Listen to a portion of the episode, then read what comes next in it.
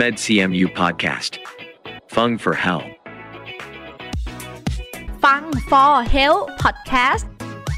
รายการที่จะมาพูดคุยเรื่องราวของสุขภาพ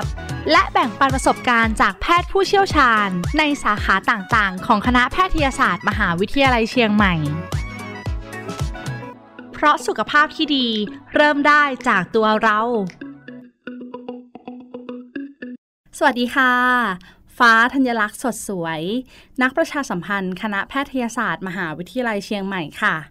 ขอต้อนรับทุกท่านเข้าสู่ฟัง For Health Podcast รายการที่จะมาพูดคุยเรื่องราวของสุขภาพ และแบ่งปันประสบการณ์จากแพทย์เฉพาะทาง ในสาขาต่างๆ ของคณะแพทยศาสตร์ มหาวิทยาลัยเชียงใหม่ พอดแคสต์นะคะ เป็นอีกช่องทางที่คณะแพทย์มอชอจัดทำขึ้น เพื่อให้ผู้ที่ชื่นชอบในการฟัง และรักในการดูแลสุขภาพ ได้เข้าถึงข้อมูลที่ถูกต้องในการดูแลตัวเอง และคนที่คุณรักค่ะ สำหรับหัวข้อที่เราจะมาพูดคุยกันในวันนี้นะคะ เป็นเรื่องที่น่าสนใจมากๆเลยค่ะ เพราะหลังจากการประชุมนานาชาติของสมาคมโรคอัลไซเมอร์ ประจำปี 2564 นะคะ ซึ่งผ่านมาไม่กี่เดือนก่อนค่ะ จะเป็นการประชุมเกี่ยวกับโรคอัลไซเมอร์และโรคสมองเสื่อมที่ยิ่งใหญ่ที่สุดในโลกค่ะ แล้วก็ยังเป็นส่วนหนึ่งของโครงการวิจัยของสมาคมโรคอัลไซเมอร์ จะมีนักวิจัยจากทั่วโลกนะคะ มารวมตัวกันค่ะ เพื่อสร้างองค์ความรู้ใหม่ ๆ เกี่ยวกับโรคสมองเสื่อม รวมถึงให้การสนับสนุนชุมชนนักวิจัยที่มีความสำคัญอย่างยิ่งอีกด้วย และในวันนี้นะคะเป็นโชคดีของเราค่ะ ที่อาจารย์หมอท่านจะมาสรุปถึงประเด็นหลักฮอตฮอตๆอัปเดตข่าวสารนะคะ เกี่ยวกับเรื่องของการประชุมนานาชาติของสมาคมโรคอัลไซเมอร์ ประจำปี 2564 ให้พวกเราฟังค่ะ ขอต้อนรับรองศาสตราจารย์แพทย์หญิง ศิวาพรจันกระจ่าง ที่ปรึกษาคณะกรรมการบริหารสมาคมประสาทวิทยาแห่งประเทศไทย และที่ปรึกษาผู้ทรงคุณวุฒิคณะแพทยศาสตร์ มหาวิทยาลัยเชียงใหม่ และท่านยังเป็นอาจารย์พิเศษ ภาควิชาอายุรศาสตร์ คณะแพทยศาสตร์ มหาวิทยาลัยเชียงใหม่อีกด้วยค่ะ ขอต้อนรับและกล่าวคำว่าสวัสดีค่ะ สวัสดีค่ะน้องฟ้ามาเจอกันเป็นครั้งที่สองแล้วนะคะ ค่ะ อาจารย์หมอคะ อาจารย์ชอบจังเลยที่หนูบอกว่า AAIC 2021 มีความสำคัญเนี่ยการประชุมนี้เขาประชุมที่เดนเวอร์ เมื่อเดือนกรกฎาที่ผ่านมาเนี่ยเนาะมีคนเข้าประชุมอย่างน้อยกับที่ที่เจอแบบเฟส o ูเฟสหน้าเนี่ยก็ประมาณหมื่นหนึ่งหมื่นหนึ่งพัน ค่ะ และนำเสนอผลงานใหม่ๆ ก็สามพันเรื่องเชียวนะ โหเยอะมากเลยนะคะ แต่ถึงมีสามพันเรื่องแต่สื่อมวลชนเขาก็ให้ความสำคัญที่ถือเป็นไฮไลท์จริงๆสี่เรื่องอยากทราบไหม สี่เรื่องใหญ่ ๆ นะคะ อ่า อยากทราบมากๆเลยค่ะ อาจารย์หมอคะ อ่ะเอาเรื่องแรกกันแล้วกันคือเรื่องโควิด -19 โควิด -19 เนี่ยมันรู้สึกว่าตอนหลังมันมีความสัมพันธ์กับการที่เป็นโรคสมองเสื่อมภายหลัง ค่ะ เขาก็บอกว่าเอ่อรายงานจากอาร์เจนตินาและก็กรีก ค่ะ ที่เขาบอกว่าผู้สูงอายุที่ติดเชื้อโควิด -19 แล้วเนี่ยในระยะต่อมาเนี่ยมีไม่น้อยเลยนะ ก็จะเริ่มมีความผิดปกติที่คล้ายกับอาการของโรคอัลไซเมอร์ ค่ะ น้องฟ้าคงคงจะไม่ทราบว่าโรคอัลไซเมอร์บางทีอาการเริ่มต้นคือจมูกไม่ได้กลิ่น ค่ะ และมีเอ่อความฉลาดเฉลียวผู้ที่ปัญญาลดลง คนไข้สูงอายุที่ติดโควิดแล้วน่ะปอโลนาน ๆ ไปเนี่ยที่เป็นเอ่อรายงานจากอาร์เจนตินากับกรีกก็ก็เริ่มมีจมูกไม่ได้กลิ่น ค่ะ ผู้ที่ปัญญาลดลง อันที่หนึ่งนะ ค่ะ แล้วก็ยังจะกระตุ้นให้อาการอ่าโรคอัลไซเมอร์ที่แอบแฝงอยู่คือไม่ค่อยแสดงอาการ ส่วนใหญ่อัลไซเมอร์มันจะแสดงอาการตอนประมาณอายุ 60-65 ค่ะ ถ้าเป็นโควิดแล้วนะ อาจจะยังอายุยังไม่ถึง ใช่ หกสิบ ก็ใช่ก็เริ่ม ค่ะ เป็นแล้ว ก็มีโอกาสที่จะทำให้ ภาวะการเกิดสมองเสื่อมเนี่ย ก่อนวัย ก่อนวัย อ๋อ ค่ะ เก่งมาก อจรย์ เก่งมากถู คะ กต้องอือฮึ ค่ะ อันนี้ข้อหนึ่งก็เรื่องเรื่องโควิดนะ น่าสนใจนะ น่าสนใจมากๆค่ะ เพราะว่าทุกคนก็ กำลัง ให้ ก ค ลั วาว ม กำลังกลัวให้ความสำคัญมาก ๆ ค่ะ เพราะว่าหลายคนคิดว่าโอเค ปลอดภัยละ รอดจากโรคโควิด -19 แล้ว แต่ เพราะฉะนั้นอย่าอย่าให้เป็นเลยนะ ป้องกันดี ไม่ กว่า เป็นดีกว่าค่ะ อ่า อาจารย์หมอคะค่ะ แล้วจากนั้นงานวิจัยอื่น ๆ ที่ยังมีน่าสนใจ มีอีกมี ใน อีก หัวข้อต่อไป โวิด นะคะ เป็น โควิ เรื่ ด องอะนี่ไร การ คะ อ่อยเฉย นี่ยัง อ่า เบาๆเหรอคะ ๆ อาจารย์หม เบา อ ๆเพราะ คะ โควิดนี่มันดูเหมือนจะเป็นข่าวร้ายนะ ค่ะ ว่ามันอาจจะเกี่ยวข้องกับอัลไซเมอร์นี่ข่าวดีมั่ง ค่ะ ก็คือพูดสั้นๆเลยนะ ข่าวเดียนที่สองคือ ถ้าเพิ่มอากาศสะอาด ก็จะลดอัตราการเป็นโรคสมองเสื่อมก็มีสามรายงานเด่น ที่เขาเขียนเป็นภาษาอังกฤษอย่างเก๋เลยว่านะ The Tale from Three Cities ค่ะ นิยายจากสามเมือง อืม ค่ะ ก็อันแรกก็จะเป็นของเอ่อ UCLA ซึ่งอยู่ทางซีกตะวันตกนะ ค่ะ เขาพบว่าการลดปริมาณฝุ่นจิ๋วมหาภัย พูดชนะเกลียด PM 2.5 ฝุ่นจิ๋วมหาภัย ถ้าสามารถลดปริมาณฝุ่นจิ๋วมหาภัย และลดควันพิษท่อไอเสีย ซึ่งเป็นไนตรัสออกไซด์เนี่ยถ้าลดติดต่อกันเป็นเวลานานอย่างน้อย 10 ปี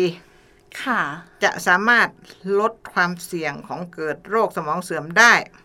ถ้าลดฝุ่นจิ๋วได้ 10 ปี จะลดอัลไซเมอร์ได้ 14เปอร์เซ็นต์ อืม แต่ถ้าลดท่อไอเสียจะลดได้ยี่สิบหกเปอร์เซ็นต์นะเออลดท่อไอเสียดีกว่า เพราะฉะนั้นคนอยู่ในเมืองอาจจะเป็นโรคสมองเสื่อมมากนะ ถ้าเจอท่อไอเสียใช่ปะ ใช่ค่ะ จากการจราจร นี่ถือว่าเป็นข่าวดีรัฐบาล จะต้องดูแลเรื่องการจราจรกับเรื่องท่อไอเสียไหมหรือว่าไหม ใช่ค่ะ อันี้มันมันมี implement นี่รายงานที่สองเป็นรายงานจากเมืองฝรั่งเศสมามาแนวเดียวกัน ค่ะ ก็คือ การลดปริมาณ PM 2.5 นาน 10 ปีเหมือนกันด้วยนะ ค่ะ แล้วก็บอกว่าลดอัตราการเกิดโรคสมองเสื่อม 15%และลดอัลไซเมอร์ได้ 17%เพราะฉะนั้นจะเห็นว่าอัตราการลดเอ่อโรคสมองเสื่อมก็ประมาณ 15-20%เอาจำง่ายๆอะนะ ใช่ ก็เยอะนะ เยอะค่ะอาจาร เอ ย์ อ ค่ะ ร้อยคนร้อยคนจะเป็นเหลือ 80อะเนาะ ค่ะ ใช่ค่ะ เออเอานะเอานะเออ นี่รายงานที่สามนี่มันมันเป็นรายงานที่มันมาจาก University of Washington เขาบอกว่าคือฟ้าคนที่เป็นคนที่เป็นโรคสมองเสื่อมอะนะ ค่ะ ถ้าตายไปเนี่ยถ้าผ่าดูเนี่ยมันจะมีพลาสที่เราเรียกเป็นเบต้าอะมิลอยด์อืมเบต้าอะมิลอยด์แล้วไอ้เบต้าอะมิลอยด์เนี่ยมัน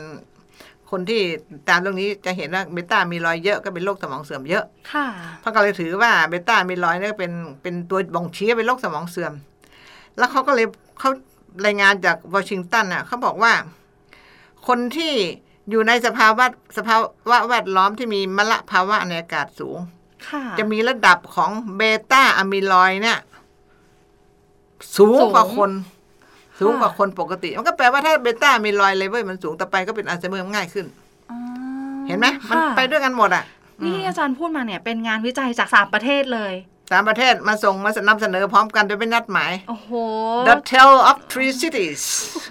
น่าสนใจนะ น่าสนใจมาก ๆ เลยค่ะอจรย์ เขาไม่ได้นัด หอคะ กันอ่ะ แต่สื่อมวลชนเขาพิกอัพมาเลยนะว่าเนี่ยเป็นสามรายงานที่เด่นสุด โอ้อย่างนี้พวกเราพอได้ทราบข้อมูลนะคะ ก็รู้เลยว่า PM 2.5 นี่แหละ ฝุ่นจิ๋วตัวร้ายที่เราควรหลีกเลี่ยงอย่างมาก จากจากถ้อยเสียด้วยอย่าลืมสิ ใช่ค่ะ จากคอไอเสียด้วยค่ะอาจารย์ค่ะ อยากได้ข่าวเด่นอีกไหม มีอีกใช่ไหมคะอาจารย์ห มี มอคะ อีกสองอัน หัวข้อต่อไปที่น่าสนใจคืออะไรคะอาจารย์หมอคะ ก็คือแต่เป็นเรื่องของอเมริกานะแต่เราก็เราก็น่าจะได้ประโยชน์จากมัน เขาบอกว่าอีกประมาณ 30 ปี ค่ะ จำนวนผู้ป่วยโรคอัลไซเมอร์จะเพิ่มอีก 3 เท่าจากปริมาณปัจจุบัน ซึ่งเพราะนั้นแปลว่าอีก 30 ปีเนี่ยอเมริกาเนี่ยจะมีคนที่เป็นโรคสมองเสื่อมอัลไซเมอร์ 152 ล้านคนเป็นลมถ้าไม่ป้องกันนะ เยอะมากถ้าไม่ป้องกัน อันนี้ข่าวร้ายของเขาก็อาจจะเป็นข่าวร้ายของเราเหมือนกันนะ ของประเทศเราเอง เอ ก็ อ ไม่ สาม น้ เท่า อย อาจจะ ลย สามเท่ามันอาจจะจะได้หรือไม่ได้จางก็ไม่รู้นะเพราะฝรั่งก็จะไม่คล้ายเรา ค่ะ นี่เอ่อรายงานจากเอเชียยังไม่มี ค่ะ ว่าจะเป็นกี่เท่า ค่ะหัวข้อต่อไปค่ะที่ มันก็ อาจารย์ นี่มันก็ อัปเดต จะ เรา ไม่รู้จะเกี่ยวกับเมืองไทยหรือเปล่านะ เป็นเกี่ยวนี่ของอเมริกานะ ค่ะ อเมริกาเขาบอกว่าจำนวนของผู้ป่วยนะที่เป็นโรคความจำเสื่อมและโรคซึมเศร้าอ่ะ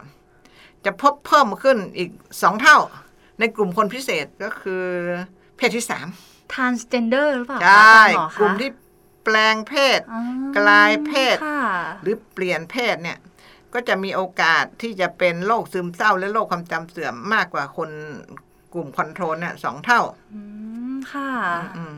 มี อัน โอกาส นี้อันนี้นี่นี่สี่อันใหญ่นะ ค่ะ มีโอกา แล้ ส วมีแล้วมีเล็ก ค่ะ ๆ อีกสี่ห้าอันอยากฟังไหม เดี๋ยวค่ะอาจารย์แถมให้ผู้ฟังค่ะ คือจะแถมคือมันมันดูเหมือนเล็ก ๆ สื่อมวลชนไม่ค่อยสนใจก็เพราะว่าสิ่งนี้ไม่ใช่ของใหม่ ค่ะ แต่มันก็เวลาเขามาพรีเซนต์มารายงานก็ทำให้เรารู้ว่าที่ผ่านมามันก็มันก็มาถูกทางละอืม ค่ะ แต่ที่อาจารย์สนใจก็คือว่าที่ที่บอกไปก่อนว่านะคนที่เป็นโรคสมองเสื่อมนะมันจะมีอยู่สามระยะใช่ไหมระยะก่อนเป็นระยะเป็นนิดหน่อย ค่ะ แล้วก็ระยะเป็นมาก ค่ะ ใช่ค่ะ ทีเนี้ย ป็น อา สม จารย์ก็ ระยะ บอกว่าที่เราอยากเอาเรื่องนี้มาพูดกันเพราะอยากจะให้ประชาชนที่มีอาการของโรคสมองเสื่อมในระยะที่ก่อนเป็นน่ะหรือเป็นนิดหน่อยนะรีบมาหาเรา ค่ะ เพราะมันอาจจะ การเปลี่ยนแปลงปัจจัยเสี่ยงที่สำคัญมันก็ยืดระยะของการเป็นโรคอัลไซเมอร์ ค่ะ นอกเหนือจากนั้นมันเริ่มมียาแล้วไงคือบริษัทยา 3 4 ลายใน AAC 2 0 2 1 ก็เริ่มมีการการทดลองว่ามียาตัวใหม่ละผลิตยาละ ค่ะ ซึ่งสามารถจะรักษานะรักษาโรคสมองเสื่อมในระยะที่เป็นระยะระยะต้นๆได้ แต่ก่อนนี่ ที่จะ ยารักษา เป็น สมองเสื่อมมันไม่มีนะหนู มันปี มันไม่ใช่รักษาเป็นยาเป็นเอ่อลดอาการบรรเทาอาการที่ขายกันทั่วๆไปเนี่ย ค่ะ ก็มีอาการยังไงก็รักษาอย่างนั้นเออถ้าเสียความจำกับยาเพิ่มความจำมีซึมเศร้าก็ลดซึมเศร้า ไม่มีแรงก็ออกกำลังกาย แต่นี่ ให้มีความสุข แต่นี่ไม่เป็น ค่ะ ยา เป็นข่าวดีอนาคตคือระยะก่อนเริ่มต้นเนี่ยป่วยเป็นโรคเนี้ยยังมียารักษาแล้วเหรอคะใช่ แต่ให้ดีก็คือน่าจะมาระยะที่ยังไม่เป็นน่ะก็คือระยะที่สงสัยอ่ะค่อยว่ากันใหม่นี่ปีหน้าอาจจะมีอะไรดีๆมานี่ข้อหนึ่งใช่ไหม ค่ะ อืมแล้วอันที่สองก็คือก็ยืนยันในเรื่องที่เรามีความเชื่อที่ว่าการรักษาปัจจัยเสี่ยงอะของโรคสมองเสื่อมที่ย้ำแล้วย้ำอีกบอกว่ามีปัจจัยเสี่ยงแล้วรีบมา มันจะรักษาแล้วมันจะช่วยได้คือโรคความดันโลหิตสูงเนี่ยนะ ค่ะ ถ้ารักษาอย่างต่อเนื่องแล้วรีบรีบรักษาตั้งแต่วัยกลางคนเนี่ย ค่ะ ก็สามารถลดอัตราการเป็นสมองเสื่อมชัดเจน อืม อ่าเพราะฉะนั้นความดันไม่ธรรมดานะเออตั้งแต่วัยกลางคนนะไม่ใช่มารักษาตอนอายุเยอะมันจะไม่ ผู้ฟังหลา อย ย่าบัด ท่าน ตันการ ที่ กล้า ผู้ฟังหลายท่านที่ยังอยู่ในช่วงวัยกลางคนและมีความ อ่า ดัน อ่า ถ้าคุมหรือรักษาโรคนี้ให้ดี งานวิจัยก็บอกมาว่า โอกาสที่จะเกิดเป็นโรคสมองเสื่อมเนี่ย ลดลง ลดลง ค่ะ นี่ความดันเนี่ยต้องหนูฟ้าต้องเชิญหมอความดันมาพูดนะ ค่ะ คือมันเป็นมันมีอะไรที่เปลี่ยนแปลงอยู่เรื่อย แล้วเท่าที่อาจารย์ฟังคุณอาจารย์เป็นหมอสมองนะแล้วก็ฟังฟังเรื่องเรื่องเรื่องความดันอาจารย์ชอบไงเขาบอกว่าความดันในทุกอายุเนี่ย ไม่เกินร้อยสามสิบแปดสิบห้า ร้อยสามสิบแปดสิบห้า แล้วต้องเป็นความวันต้องเป็นความดันที่วัดตอนเช้าตอนตื่นนอนด้วยนะ อื อื ม ม น่า อันนี้ ส มัน น หนู ใจ ถ้า อีก ถ้าถ้า แล้วน จะมีรายละเอียดอะไรจะไปไปไปเชิญหมอความดันมาแล้วกันนะมาโรงพยาบาลไม่ต้องมาวัดความดันหรอก มันไม่ใช่ความดันจริง มันเป็นความดัน มันเป็นความดันจากการกระตุ้นโมโหรอหมอพยาบาลไม่สวย พูดไม่เพราะรถติด มันจะดูสูงเยอะนะเออเพราะฉะนั้นต้องน่าจะเป็นวัดวัดความดันเองที่บ้าน ที่ น่ะ บ้าน หรือตื่นขึ้นมา มา แล้ววัดเลย ค่ะ นะนี่อันที่สองเรื่องลดความดันเป็นสิ่งที่ควรจะทำใช่ไหม ใช่ค่ะ อันที่สามก็คือทุกคนรู้มันตั้งนานแล้วแล้วการออกกำลังกาย มัน ค่ะ จะลด มันก็จะลดปัจจัยเสี่ยง การออกกำลังกายจะลดอัตราความเสี่ยงที่จะเป็นโรคสมองเสื่อมอันนี้ก็คอนเฟิร์ม ค่ะ ว่าเป็นความจริงนะทีนี้อันนี้เป็นเรื่องของงานวิจัยนะแต่อาจารย์ศรีพรหมอนเน่เนี่ยขอเสริมเองจากใจนะการออกกำลังกายเนี่ย การออกกำลังเนี่ย มันต้องออกสามอย่างนะ ค่ะ ออกกำลังกายอย่างน้อย 30 นาที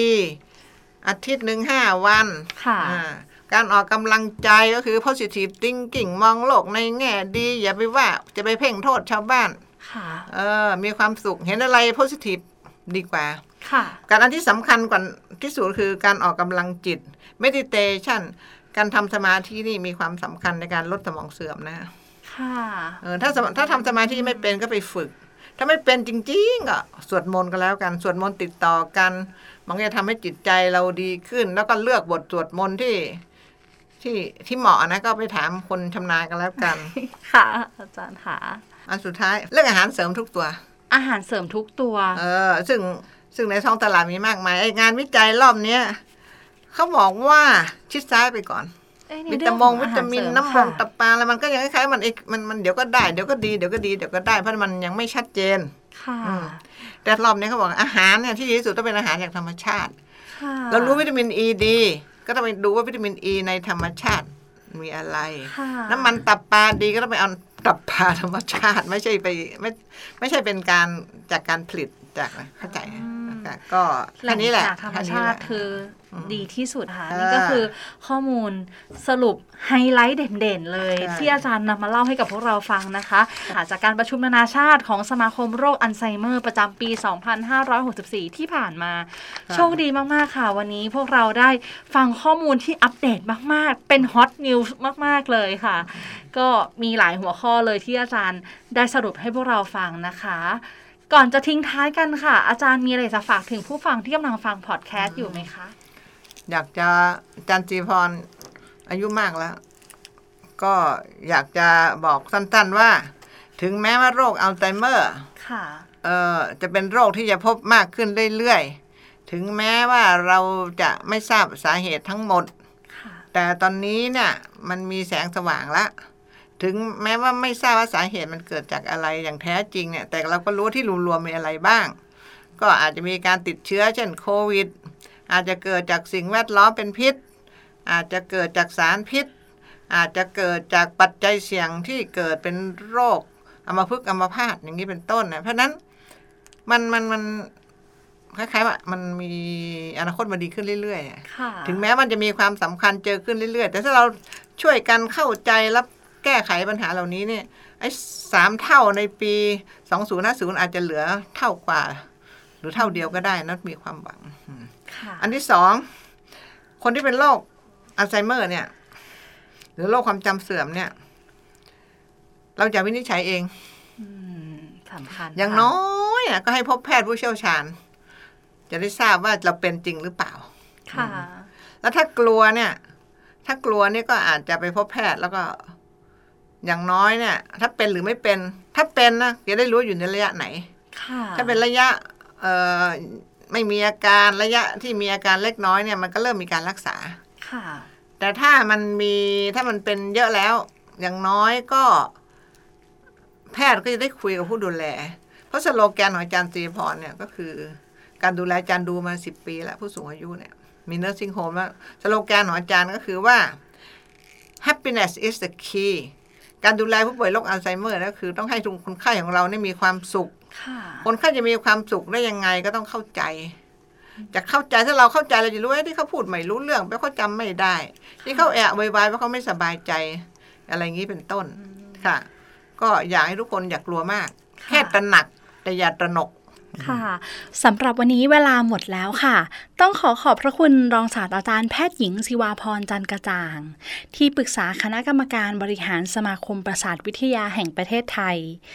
และที่ปรึกษาผู้ทรงคุณวุฒิคณะแพทยศาสตร์ มหาวิทยาลัยเชียงใหม่